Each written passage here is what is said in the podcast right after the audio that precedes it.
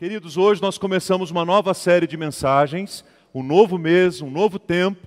Começamos também uma nova série de mensagens com esse tema, insights de sabedoria. Queremos falar aqui sobre sabedoria e queremos guardar, queremos que as nossas vidas estejam guardadas debaixo da sabedoria. Não a minha sabedoria, a sua sabedoria, nem a popular, nem a humana, mas a sabedoria de Deus. E a sabedoria de Deus descrita e revelada na Sua palavra. Por falar em palavra, eu tenho um desafio para você para o próximo mês, para os próximos 30, 31 dias. Eu queria convidar você a ler o livro todo que nós vamos usar para as mensagens de setembro, que é o livro de Provérbios de Salomão.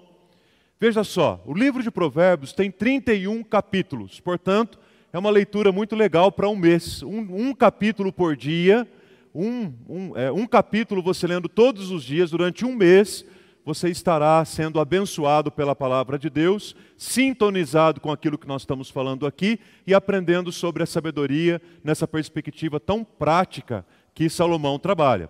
E aí, se eu puder dar uma sugestão para você, eu sugeriria você ler na paráfrase a mensagem, a paráfrase da Bíblia. Se você não tiver, não tem problema, mas se você tiver, leia de preferência a ler na mensagem. Se não, leia na sua Bíblia mesmo, na Bíblia do aplicativo. O importante é que todo mundo leia a palavra de Deus e se inspire em provérbios para esse tempo de sabedoria e de graça. O nosso primeiro tema para esse primeiro domingo do mês é o tema ideologia. Eu quero uma para viver. A palavra ideologia é uma palavra que está bastante na moda é uma palavra que tem sido bastante utilizada. Alguns anos atrás foi inclusive considerada a palavra mais importante do ano, a palavra mais pesquisada, a palavra mais trabalhada durante aquele ano.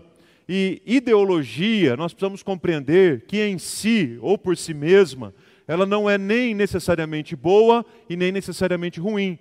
Então nós precisamos entender que tipo de ideologia é essa que nós queremos para a nossa vida, que nós queremos para o nosso viver. Então eu convido você para me acompanhar na leitura da palavra, no livro de Provérbios, capítulo 1. Vamos começar pelo primeiro capítulo. Quero ler com vocês os sete primeiros versículos. Provérbios de Salomão, capítulo 1, do versículo 1 ao versículo 7. Você pode acompanhar aqui pela tela, pela sua Bíblia, pelo aplicativo, pela transmissão, como for melhor para você, tá bom? palavra do Senhor diz assim ao nosso coração. Provérbios de Salomão, filho de Davi, rei de Israel. Para aprender a sabedoria e o ensino, para entender as palavras de inteligência, para obter o ensino do bom proceder, a justiça, o juízo e a equidade, para dar prudência aos simples e conhecimento e discernimento aos jovens que o sábio ouça e cresça em prudência, e que o instruído adquira habilidade para entender provérbios e parábolas, as palavras e os enigmas dos sábios. O temor do Senhor é o princípio do saber, mas os insensatos desprezam a sabedoria e o ensino. Vamos ler juntos o versículo 7, conforme está aqui na tela? Vamos juntos? O temor do Senhor é o princípio do saber, mas os insensatos desprezam a sabedoria e o ensino. Então o assunto é sabedoria. Os que abraçam a sabedoria ah, temem ao Senhor, e os que desprezam a sabedoria são chamados aqui por Salomão como insensatos. Feche os seus olhos mais uma vez e vamos falar com Deus numa palavra de oração. Senhor nosso Deus e nosso Pai querido, nós queremos te render graças e louvores por esse momento tão especial, tão importante em que nós estamos juntos aqui. Derrama, Senhor, a tua bênção sobre todos nós. Fala agora, Pai, ao nosso coração pela tua palavra, viva, santa, poderosa, verdadeira. Prepara-nos, ó Deus, para daqui a pouco comermos do pão, bebemos do cálice. Alimenta-nos, ó Deus, com o teu poder e usa também a minha vida, para que a tua palavra, Deus, alcance o coração do teu povo, a tua igreja nesta hora. Derrama, Senhor, sobre todos nós sabedoria, tua palavra diz que se nós pedirmos ao Senhor sabedoria, o Senhor dará liberalmente, ó Deus. E é isso que pedimos ao Senhor: sabedoria para a nossa vida, sabedoria em torno daquilo que falamos, sabedoria em torno daquilo que pensamos, como cantamos agora, sabedoria em torno das nossas decisões, sabedoria, ó Deus, em torno daquilo que postamos nas redes sociais, que mandamos para as pessoas. Ó Deus, dá-nos sabedoria, reveste-nos, transborda-nos de sabedoria, para que sejamos gente temente ao Senhor, porque o temor do Senhor é o princípio do saber, e é assim que nós queremos viver sempre. Em nome do Senhor Jesus, é que agradecemos ao Senhor. Amém, Jesus. Amém. Queridos, quando vocês ouviram esse tema e leram aí durante a semana, ideologia, eu quero uma para viver, é bem provável que todos vocês tenham se lembrado de cara de uma grande música, considerado por muitos uma das músicas mais importantes da cultura popular brasileira, uma música que foi lançada em 1987 por um, por um cantor chamado Cazuza, num momento extremamente delicado que a nação vivia na década de 80, e num momento em que ele descobre também que tinha uma doença, que essa doença era fatal, e num momento em que ele carregava consigo uma série de crises, e uma série de conceitos, e uma série de necessidades, que faziam com que ele chegasse a essa conclusão. Eu estou decepcionado com as pessoas, eu estou decepcionado com o contexto, eu estou decepcionado com tudo aquilo que me envolve, eu estou decepcionado até mesmo com a fragilidade da vida. Então, o que eu quero mesmo para viver é uma ideologia. Isso nós estamos falando de 87, então nós estamos falando de mais de 30 anos atrás. E a impressão que nós temos é que as pessoas continuam decepcionadas e em busca de ideologias. Agora entendamos um pouco melhor o que é ideologia, para a gente não ser levado pelo fluxo e conceituar de maneira equivocada a ideologia. A ideologia nada mais é do que um conjunto de certezas pessoais. A ideologia é um conjunto de percepções culturais que ou um indivíduo ou um grupo tem a respeito de alguma coisa a partir de um contexto, a partir de uma cultura, a partir de uma história, a partir de uma bagagem, a partir de uma experiência contextual, a partir de uma experiência cultural também. Por isso que eu disse há pouco que ideologia não é em si mesma nem boa e nem ruim. Ideologia é um conjunto de valores que nós temos, como indivíduos ou como grupos, valores que são construídos a partir da nossa cultura e a partir também do nosso contexto. Isso é definitivamente ideologia. E aí, quando nós relacionamos ideologia com esse conceito tão importante de sabedoria, ganha um sentido muito especial, principalmente para aqueles que amam a Jesus, para aqueles que seguem a Jesus e querem ser obedientes a Jesus. Porque se eu de fato preciso de uma ideologia para viver, e eu quero uma ideologia para viver, então que seja a ideologia do reino de Deus. Então que seja o conjunto de valores, de ideias que se formam a partir desse contexto e desse ambiente da fé, desse ambiente de estudo da palavra de Deus, desse ambiente de comunhão, desse ambiente de graça, desse ambiente onde o Espírito Santo tem falado aos nossos corações e fortalecido as nossas convicções pelo ensino da palavra e não pelo próprio parecer a respeito das coisas. Quando a gente fala sobre sabedoria, logo outras duas palavras, outros dois conceitos praticamente vêm no mesmo pacote. E isso faz com que a gente confunda um pouco o significado disso tudo. Eu me refiro aqui ao conhecimento e à inteligência. Muitas pessoas confundem sabedoria com conhecimento, ou confundem sabedoria com inteligência. E aí, para a gente discernir isso um pouco melhor, basta você se lembrar de várias pessoas que você conhece que são muito inteligentes.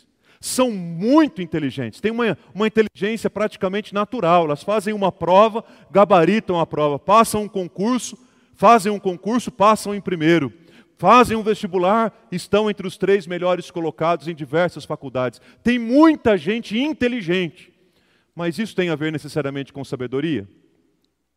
Eu conheço muitas pessoas extremamente inteligentes, mas que falham tanto na sabedoria. Da mesma forma, o conhecimento pode ser alguém que se debruça sobre todos os compêndios, a respeito de todos os assuntos. Ok, ele não tem uma inteligência natural tão brilhante assim, mas ele é tão empenhado, ele é tão esforçado, ele é tão dedicado, ele é tão hábil em adquirir conhecimentos, que com o passar da vida ele se mostra alguém que tem bastante conhecimento. Conhece alguém assim? Seja um conhecimento específico ou seja um conhecimento mais generalizado. Mas eu pergunto para vocês: isso também é sinal de sabedoria? Infelizmente não. Então, sabedoria é diferente de conhecimento, que é diferente de inteligência. Tanto que existem pessoas, me lembro muito do meu pai quando fala a respeito disso, que estudou, por exemplo, até o terceiro ano primário na roça, um contexto que talvez a grande parte que não conheça, não sabe, E é um homem de 91 anos que tem uma sabedoria muito grande. Ele não tem nenhum diploma na gaveta, nenhum diploma pendurado na parede, nunca teve a oportunidade de estudar numa escola oficial, vamos chamar assim, e se mostra extremamente sábio nas suas decisões, nas suas palavras e nas suas posturas e condutas. Quando a gente fala sobre sabedoria, não há outro nome nas Escrituras. Muitos, a gente se lembra até mais do nome de Salomão do que do nome de Jesus, como aquele que é o, o homem sábio sobre todos os homens. Se eu perguntasse para vocês aqui, mencionem um homem sábio nas Escrituras, de imediato vocês falariam de Salomão. E a sabedoria de Salomão foi tão especial que ele registrou num livro provérbios de sabedoria, provérbios práticos, provérbios inspiradores. O Salomão, aqui em questão, era o grande e poderoso rei, o filho e sucessor de Davi, o homem a quem Deus havia confiado durante o período do seu reinado para a primeira grande construção do grande templo, o Templo de Salomão. E aí, quando falamos a respeito da sabedoria deste homem, dois episódios vêm à nossa mente de maneira muito impactante e dois episódios que mencionam melhor, é, mulheres no seu enredo. O primeiro deles é quando Salomão, lá no capítulo 3 do primeiro livro de Reis, julga a causa de duas mulheres. Duas mulheres tiveram filhos, um deles morreu durante a noite. Chegam as duas de manhã para Salomão, alegando que cada uma alegando que o filho era dela mesma. Como resolver essa questão? Cada uma dizia que era a mãe do filho. Para quem Salomão daria? Salomão não teve dúvidas e teve uma saída sábia. Ele disse assim: é muito simples, vamos cortar o menino no meio e dar metade para cada um, e o problema está resolvido. E aí você diz assim, pastor, onde é que está a sabedoria de Salomão em mandar cortar uma criança no meio?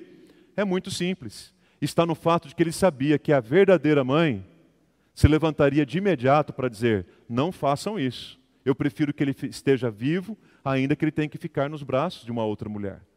E aí Salomão percebeu que aquela era a mãe verdadeira e entregou a criança para a mãe e a outra foi envergonhada. Sabedoria. Sabedoria de um rei que tinha que julgar diversas causas. Mas um dos textos que mais causam impacto no meu coração é o capítulo 10 de Reis. Porque Salomão visita, recebe a visita de uma rainha, a rainha de Sabá, uma mulher muito importante, uma mulher muito culta, uma mulher muito rica, uma mulher que já tinha visto de tudo na sua vida, uma mulher que tinha um conceito de riqueza e de sabedoria muito acima do normal. E ela vai visitar o reino de Salomão porque ela ouve falar em Sabá as maravilhas do reino de Salomão. E talvez no fundo do coração dela ela pensasse assim: deixa eu ir lá constatar com os meus próprios olhos aquilo que todos falam a respeito de Salomão. Não deve ser algo tão grande assim. Eu já vi tanta riqueza, eu já vi tanta sabedoria no mundo, eu já vi tantas coisas acontecerem, que certamente eu não vou ficar tão impressionada. Quem se impressiona com o reino de Salomão é quem não está acostumado a lidar com riqueza e com sabedoria. E a rainha de Sabá vai passar um, um, tempo com Salomão, visita o seu reino, vê o seu reino, convive com o seu reino, ouve dos lábios de Salomão o que ele tinha para dizer, e quando ela volta para sua casa, para sua terra, ela diz, ela chega à seguinte conclusão: eu jamais vi um reino tão próspero, eu jamais vi tanta riqueza junta, eu jamais vi um homem tão sábio como eu vi em Salomão. A rainha de Sabá ficou impactada com a sabedoria que este homem tinha. Veja, Deus deu a Salomão como fruto do seu pedido, Deus deu a ele sabedoria, Deus deu a ele entendimento fora do comum, acima da média, muito além do normal. Deus deu a ele uma inteligência tão vasta, mas tão vasta, que foi comparada à areia que está no mar. Você pode imaginar algo assim? A sabedoria de Salomão era maior do que a de todos os homens do Oriente e do que toda a sabedoria dos egípcios. Ora, que reino era, era, era mais sábio, mais próspero, mais rico, mais capaz do que o reino do Egito? E Salomão sozinho era maior do que o reino do Egito. Compôs três mil provérbios, os seus cânticos foram cinco mil, falou de todas as plantas, falou de todos os animais, de todos os povos, de todos os lugares, vinha gente para ouvir e para receber e para beber um pouco da sabedoria de Salomão. Esse é o homem que escreveu o livro que eu pedi para vocês lerem durante o próximo mês. Esse, esse daqui, sabe um livro que tem a, as informações do autor? Você compra um livro e tem lá a informação e a foto do autor? Eu só não posso oferecer a foto de Salomão para vocês, mas as informações da autoria são essas aqui. É esse livro que eu estou pedindo para vocês lerem durante esse mês, de um homem sábio. E aí ele escreve o livro de Provérbios de Salomão, e logo no começo do livro, ele já aponta os quatro propósitos, as quatro finalidades, os quatro para. Marca aí na sua Bíblia com caneta quando você começar a ler Salomão. Por que é que o livro de Salomão foi, foi escrito? Por que é que Salomão, por que é que o livro de Provérbios foi escrito? Por que é que Salomão escreveu o livro de Provérbios? Ele mesmo diz claramente: ele escreveu para aprender a sabedoria, para aprender o ensino, ele escreveu para entender as palavras de inteligência, ele escreveu para obter o ensino do bom proceder, para, obter o ensino da justiça, do juízo, da equidade. O livro de Provérbios foi escrito para dar prudência àqueles que são simples e conhecimento para aqueles que são jovens, para aqueles que são menos experimentados. Olha que riqueza nós temos em mãos, juventude, adolescência. O livro de Provérbios foi escrito especialmente para vocês. E vale também para quem se considera jovem. Leia Provérbios, porque o livro de Provérbios está na Bíblia, está à nossa disposição para nos ensinar essas riquezas que nós vimos aqui. Porém, é preciso a gente destacar algo muito importante. A sabedoria da qual Salomão está falando, e que é reforçada por Tiago, quero mencionar esse texto daqui a pouco, Tiago capítulo 1, versículos 5 e 6, não é a sabedoria do conceito, porque se eu pedisse para vocês assim, pessoal, desenhem aí, mentalizem a, a, a imagem de um sábio. Talvez a maioria de vocês ou de nós pensaria num homem idoso, num homem barbudo, como se idade também fosse sinal de sabedoria. Um homem sentado num, numa cadeira antiga, um homem com a mão no queixo, um homem com, uma, com ar, talvez com uma certa superioridade, um homem olhando para os outros assim com talvez uma cara de brisa. Talvez muitos de nós definiríamos a sabedoria assim, de uma maneira muito mais conceitual, de uma maneira muito mais ideológica até. Porém, a sabedoria da qual Salomão está trabalhando é a sabedoria do dia a dia, da prática, de como a gente se relaciona com os irmãos, de como a gente se relaciona com o próximo, de como a gente se relaciona com os pais, de como a gente se relaciona com os filhos, de como a gente se relaciona com a esposa, de como é que a gente deve tratar os assuntos que a gente tem no dia a dia. Leia Provérbios para você perceber, ele fala ali sobre vários assuntos importantes e que são temas da nossa vida prática, porque a sabedoria bíblica não é sabedoria conceitual, é sabedoria experimental, é prática. Se alguém de vocês necessita de sabedoria, Peça sabedoria a Deus, porque Deus dá sabedoria a todos com generosidade, sem reprovações. Peça, porém, com fé a Deus sabedoria, e sabedoria lhe será dado. Em outras palavras, a Bíblia fala que se tem algo que Deus não nega para nós, não nega para aqueles que lhe pedem, é a sabedoria. Quem sabe você tem percebido algumas áreas da sua vida que lhe tem faltado sabedoria, peça a Deus que lhe dê, peça ao Senhor que lhe dê. Ou quem sabe em alguma área da sua vida que você já se considera um sábio, que legal. Porém, peça a Deus então que lhe dê mais sabedoria para você aprender a lidar com situações que muitas vezes são novas. Porque a sabedoria também, queridos, não é um passaporte, uma chancela para a gente fazer aquilo que a gente quiser. E a gente tem um exemplo no próprio, na própria vida de Salomão. Veja no capítulo 11 do primeiro livro de Reis descrevendo em um momento final da vida de Salomão, diz que Salomão amou muitas mulheres estrangeiras, contrariando aquilo que Deus havia dito. Ah, diz a palavra de Deus que a estas mulheres estrangeiras Salomão se pegou com muito amor. Salomão tinha 700 mulheres que eram princesas. Salomão tinha 300 concubinas. Quanto dá, irmãos? Mil. Uma mulher por dia, a cada três anos e pouco, sem repetir nenhuma por dia. É disso que nós estamos falando? Você vai dizer assim, pastor, coitado do Salomão. Mil, mil cartões de crédito, mil bolsas, mil pares de sapato, mil pessoas que querem conversar sobre um assunto importante na hora do jogo. E o que é pior, mil sogras. Mil. Salomão se apegou a elas. E o coração dele se perverteu, ele já era velho, as mulheres perverteram o coração dele para seguir outros deuses. O coração dele não era fiel ao Senhor, e o Senhor ficou indignado com Salomão. Vai dizer assim, pastor, esse é o Salomão segundo? Porque não pode ser a mesma pessoa que o Senhor acabou de descrever há pouco.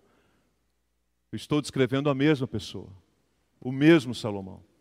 Um homem que recebeu uma sabedoria imensa, mas um homem que entregou o seu coração, o seu coração se tornou infiel a Deus. E o Senhor se indignou com ele por causa disso. Por isso, quando ele escreve o seu livro de Provérbios, logo no começo do livro, ele já nos ensina o caminho para quem quer trilhar os passos da sabedoria. Quer ser sábio? Comece temendo a Deus. Pastor, qual a dica que o Senhor dá para uma vida de sabedoria? Comece temendo a Deus. Bem-aventurados são aqueles que temem ao Senhor. Diz o Salmo 128, versículo 1, não é? Dizendo ao homem: Bem-aventurado o homem que teme ao Senhor e anda nos seus caminhos. Porque sabedoria é prática, sabedoria é andar pelo caminho. Sabedoria não é ficar sentado numa cadeira pensando em provérbios bonitos. Sabedoria é prática. Sabedoria a gente caminha. Quer ser sábio? Quer trilhar os passos da sabedoria, comece temendo ao Senhor, porque o temor do Senhor é o princípio do saber. E só os insensatos, loucos e tolos é que desprezam o temor do Senhor, é que desprezam a sabedoria do Senhor. Na Bíblia a mensagem diz: tudo começa com o eterno. O eterno é a chave de tudo. Todo conhecimento e todo entendimento vem dele. Só os ignorantes esnobam tal sabedoria. Só os tolos, os loucos, olhariam para a sabedoria de Deus e diriam assim: Eu não quero isso para a minha vida. No entanto, a gente precisa levar em consideração que aqueles que querem a sabedoria de Deus sobre a sua vida precisam saber que isso começa pelo temor do Senhor. Diz Jenny Peterson, no comentário da mesma Bíblia, a mensagem que a sabedoria é o viver diário, Sabedoria é a arte de viver com desenvoltura em quaisquer condições. Sabedoria é tornar-se preparado para honrar os pais, para criar os filhos, para lidar com o dinheiro, para trabalhar, para conduzir a sexualidade, para tratar os amigos e até mesmo para cultivar as nossas emoções. Quer algo mais prático e simples do que isso? Então, quando eu penso numa ideologia que eu quero para a minha vida, eu preciso pensar na ideologia do reino de Deus, onde há temor de Deus e onde há sabedoria como princípio de todas as coisas. Deixa eu aplicar essa mensagem ao seu coração, para a gente participar dessa mesa abençoada que é a mesa do Senhor. Primeiro, se eu entendi então que eu preciso de uma ideologia para viver, e a ideologia que eu preciso para viver é a ideologia do reino de Deus, então eu preciso compreender que a ideologia do reino de Deus é aquela que aproxima e acolhe as pessoas, e não aquela que exclui as pessoas. Em nome de muitas ideologias hoje na nossa sociedade, nós excluímos ou somos excluídos. Essa é a minha ideologia. A sua é diferente da minha? Então, ok, você está excluído da minha vida. Você não existe para mim. Ou então, por causa das ideologias que nós carregamos, principalmente as do reino, porque Jesus preveniu no Sermão do Monte que nós seríamos perseguidos por causa do reino. Então, por causa da ideologia do reino, não pense que as pessoas vão olhar para você e dizer assim: Uau, que bonito que você tem a ideologia do reino. Não, isso seria estranho. O mundo vai olhar para a ideologia do reino que a gente carrega no coração e vai achar um absurdo. E vai taxar a gente, rotular a gente de uma série de coisas. E nesses contextos e nesses ambientes é que nós seremos excluídos. Então, as ideologias humanas, elas tanto excluem quanto fazem de nós pessoas excluídas em determinados ambientes. Porém, a ideologia do reino, que a gente carrega no coração com sabedoria, com o temor do Senhor como princípio de tudo, é aquela que aproxima e acolhe pessoas, mesmo de percepções, de pontos de vista, de ideologias, de visões diferentes, porque o corpo aproxima, e é pela unidade da igreja que o mundo vai reconhecer Jesus, e não é à toa que o inimigo tem feito tanto para matar, roubar e destruir a unidade do povo de Deus, porque é pela unidade que a igreja será conhecida no mundo, é pela unidade que Cristo será proclamado no mundo. Então, quanto mais o inimigo tentar destruir a unidade da igreja, mais ele estará destruindo o impacto da ação da igreja no mundo. Ideologia do reino é aquela que nos aproxima, que faz de nós pessoas pacíficas e bem-aventurados são os pacificadores. Um grande exemplo que vem à minha mente é este que está no Evangelho de João, capítulo 8, quando aquela mulher que foi flagrada em adultério está diante de uma série de pessoas que tinham um conjunto de ideias e de valores muito diferentes do que aquela mulher tinha. Só que tem um problema. Esses homens que tinham um conjunto de valores diferentes do que o que a mulher tinha, também tinham um conjunto de valores e ideias diferentes do que Jesus tinha.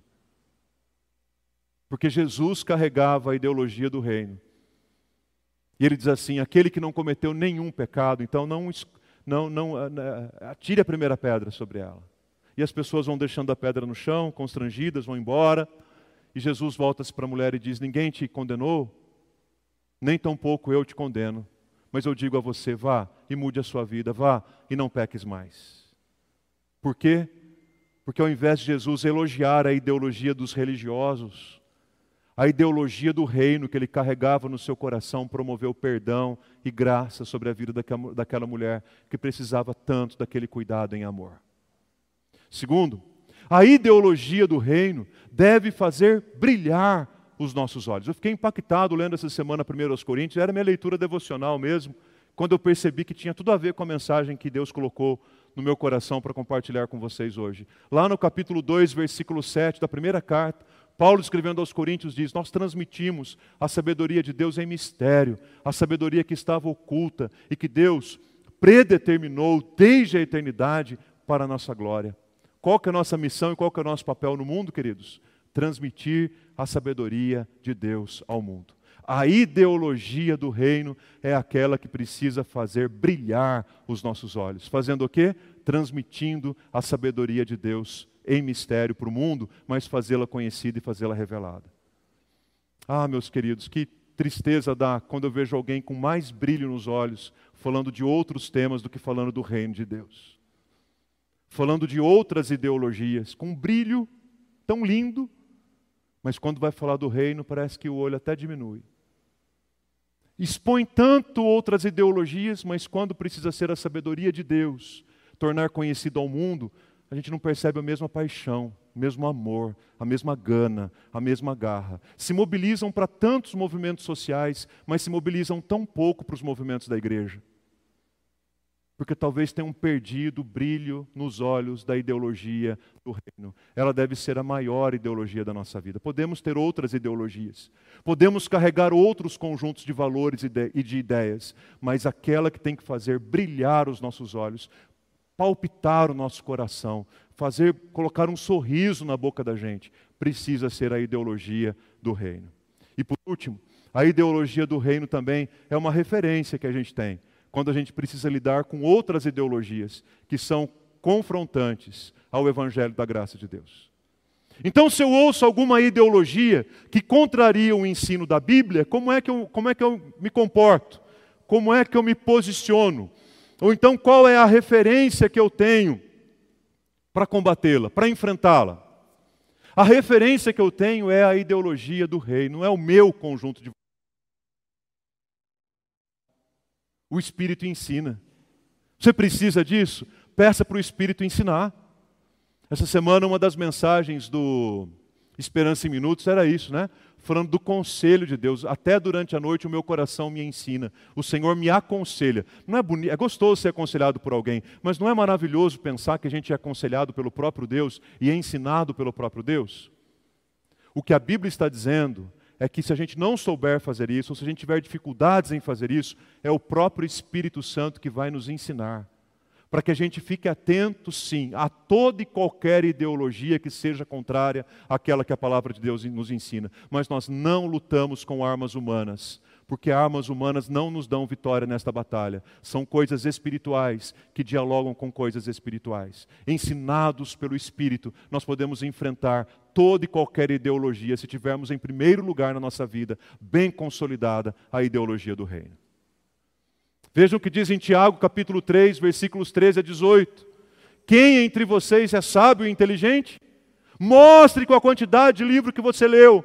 Mostre, mostre com a quantidade de provérbio judaico que você sabe, provérbio chinês, provérbio mineiro, provérbio sorocabano.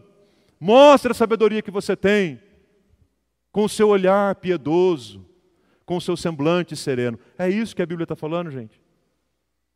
Se alguém de vocês é sábio, e inteligente, mostre essa sabedoria, essa inteligência com obras, obras de mansidão, mediante a boa conduta. E o texto continua fazendo uma diferenciação clara entre a sabedoria humana e a sabedoria do alto. A sabedoria humana é terrena, é animal, é demoníaca, causa confusão e traz um monte de coisa ruim. Mas a sabedoria do alto é pura, pacífica, gentil, amigável, cheia de misericórdia, cheia de bons frutos, imparcial e sem fingimento. Aleluia. Qual sabedoria que você quer para a sua vida? A sabedoria humana, ela é assim, ó. Ela é assim. Qual sabedoria você quer para a sua vida? A sabedoria do alto? Ela é assim. Todos nós, talvez em algum momento, chegamos à conclusão, frente a muitas decepções que já enfrentamos na vida, que precisamos de uma ideologia para viver. Agora prestem bem atenção no que diz essa frase. Na vida do reino do Rei Jesus, todos nós queremos uma ideologia para viver. E depois que conquistamos esta ideologia para viver, nós passamos a viver por causa da nossa ideologia. E passamos a levar adiante a nossa ideologia, que não é um conceito, que não é um conteúdo, que não é uma matéria, mas é o próprio Cristo. Ou seja, nós empenhamos a nossa vida por buscarmos a Cristo. E depois que por Ele fomos encontrados, passamos a empenhar a nossa vida para que a glória de Cristo e a sabedoria de Cristo, mistério no mundo, seja totalmente, completamente revelada para a honra e para a glória do nome do Senhor. Amém, meus queridos? Que Deus assim nos abençoe, que Deus assim nos fortaleça, que Deus dê a todos nós a sabedoria que vem do alto. Essa é pura, essa é pacífica, essa é verdadeira, essa é cheia de bons frutos. Você quer uma ideologia para a sua vida? Que seja a ideologia do reino de Deus porque a partir do momento que você entender essa ideologia, ela é que impulsionará a sua vida para viver sempre para a glória de Deus e que Ele nos abençoe. Amém? Quero chamar os presbíteros e os pastores aqui, mas da seguinte forma: nós vamos ter agora a instalação dos presbíteros que foram eleitos na última Assembleia. Então, aqui em cima, vou chamar o Milton, o Felipe, o Martins, o seu Fran e os demais presbíteros e pastores ficam aqui na parte de baixo. Isso por causa do distanciamento. Tá bom, pessoal? a gente separa assim e daqui a pouco a gente participa da ceia junto. Por falar na Santa Ceia, se você vai participar da Santa Ceia, mas você ainda não retirou o seu cálice, aproveita esse minutinho para ir lá pegar, que daqui a pouco a gente vai participar. Nas portas de entrada tem o Fabiano está aqui para ajudar, o Silver está lá para ajudar também, tá bom? Pode ser que na entrada você não se lembrou de, de pegar. Isso, está aqui o Felipe, o Milton, o Martins, joia. Os pastores chegando aí também. Vou pedir à igreja para se colocar em pé mais uma vez nesse momento.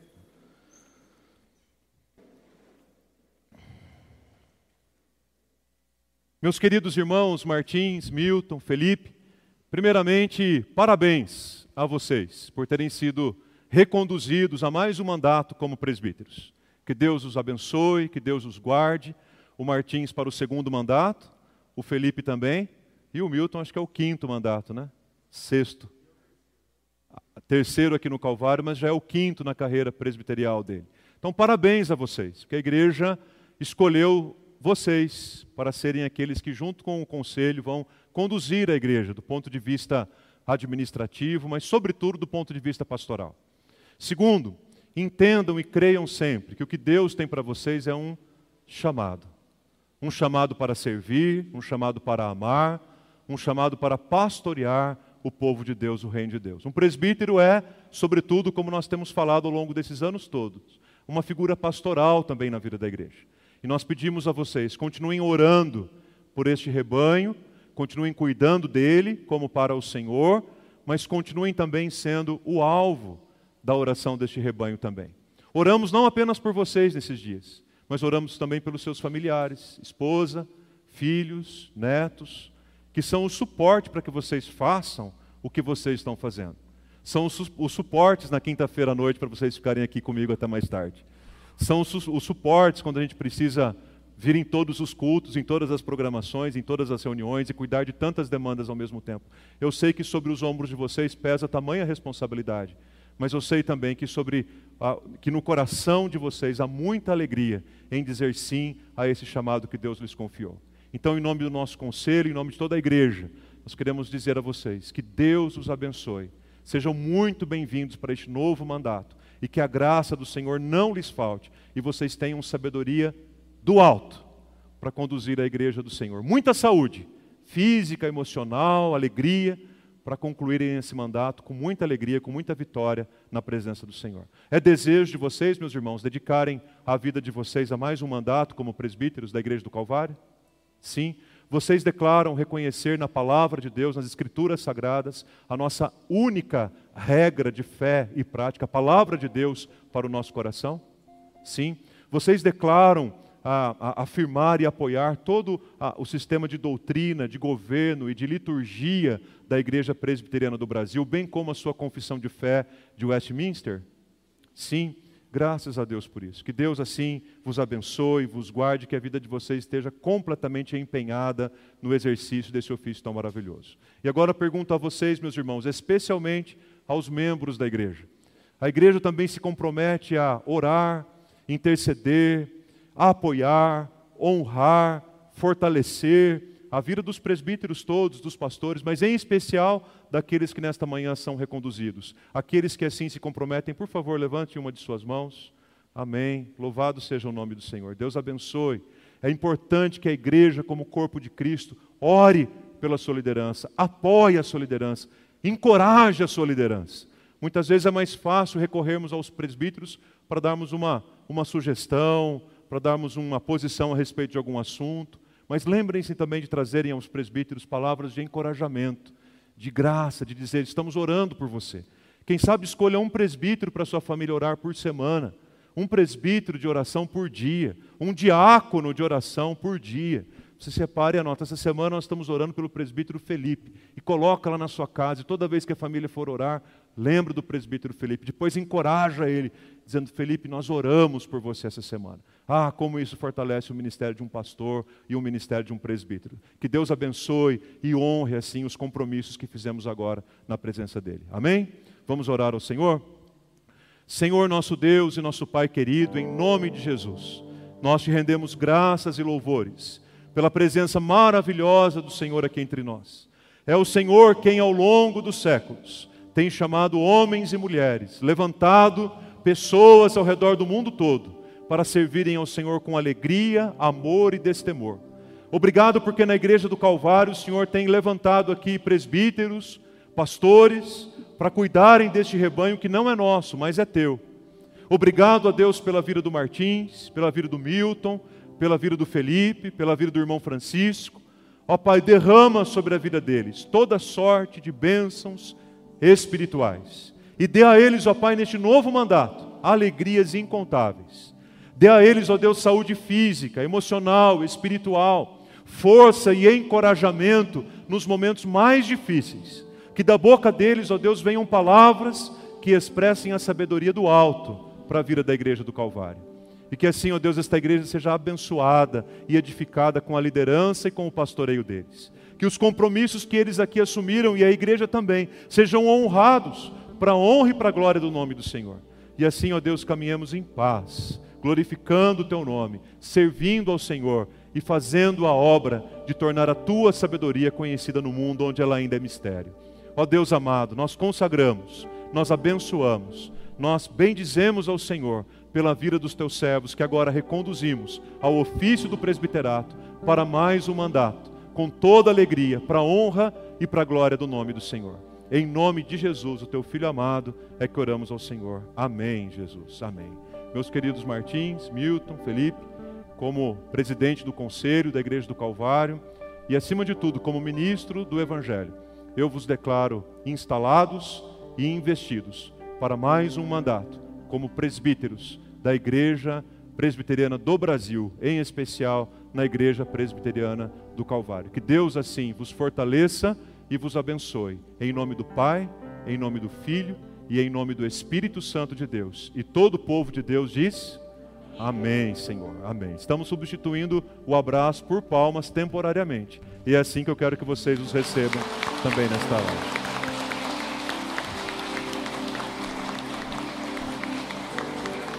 Sexto, né? A igreja pode se assentar.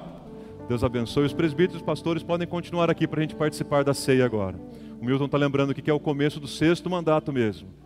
A juventude engana, né, gente? O homem aí começou com oito anos, Milton? Queridos, esse é o momento da gente participar dessa mesa tão preciosa e bendita que é a mesa do Senhor. Por que, é que a gente tem uvas aqui? Porque o produto da, da videira, o suco de uva, o vinho, que nós temos aqui no cálice, uma pequena porção representativa, simbólica, representa o sangue de Jesus. Não é o sangue de Jesus, mas representa o sangue de Jesus. Por quê? Nós trazemos como elemento da Santa Ceia. Porque a Bíblia diz que o sangue de Jesus purifica a gente de todo pecado. Então, este é símbolo desse sangue purificador. Mas há também pão, o trigo, né? Todo pisoteado, todo esmagado para produzir algo tão, tão precioso, tão bonito, tão gostoso quanto o pão, presente em todas as culturas. O pão é um elemento importante em todas as culturas. Dificilmente você passa um dia sem comer um pão, um pedaço de pão. Pão é importante. Jesus disse: esse, esse pão é o símbolo do meu corpo, o meu corpo que foi entregue por vocês. E aí era necessário, gente, que esse pão fosse manchado por esse sangue que esse corpo fosse manchado por esse sangue, para que ele pudesse trazer vida, santificação e esperança para nós. Então, Santa Ceia é isso, é isso que nós estamos celebrando. Não apenas a morte de Jesus, mas, sobretudo, a sua vitória sobre a morte e a sua ressurreição. É isso que nós vamos fazer comendo este pedacinho de pão e bebendo este cálice representativamente, significativamente, significativamente, mas reconhecendo que Jesus Cristo está presente aqui entre nós, que Ele está presente no nosso coração, que Ele nos alimenta, que Ele nos vivifica e que Ele nos fortalece para a glória do Teu santo nome. Sabe o que me chama a atenção? É como as uvas são tão unidas no cacho, né? Às vezes você vai tentar tirar uma e cai em duas, duas ou três, não é assim? Porque elas estão todas juntinhas, assim é o corpo de Cristo. E o que, que a gente pode falar do pão? Você consegue discernir aqui onde é que está o trigo? Você consegue separar dele o sal? O ovo? Alguém consegue tirar o ovo daqui? O leite? A água? Se a gente cortar esse pão, a gente vai ver dentro dele esses ingredientes diferentes? Não. Assim é a igreja de Jesus. Diferentes elementos, diferentes membros do corpo, mas que formam uma unidade. Aqui não é o Arthur, o Marcos, o Rômulo, o Guilherme, o, o, o, a, não sou eu e você, é Cristo, é um corpo, é a presença viva de Jesus que nos alimenta, que nos fortalece, que nos abastece. Nesse tempo da pandemia, a gente tem feito assim, como não tem a distribuição. Enquanto o pessoal canta, é um tempo que a gente tem para refletir. E aí, durante a música, é o tempo que você pode participar. Não precisa me aguardar dizer coma o pão, beba o cálice.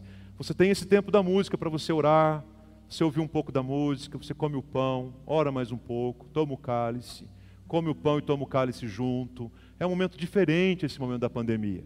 Então, é, é um momento, durante essa música, você vai ter esse espaço para participar desse momento especial. Se por alguma razão você não vai participar, feche os seus olhos, ore, medite na música que será projetada aqui. O mais importante é todos nós agora estarmos em plena comunhão com o Senhor Jesus. Vamos fazer isso?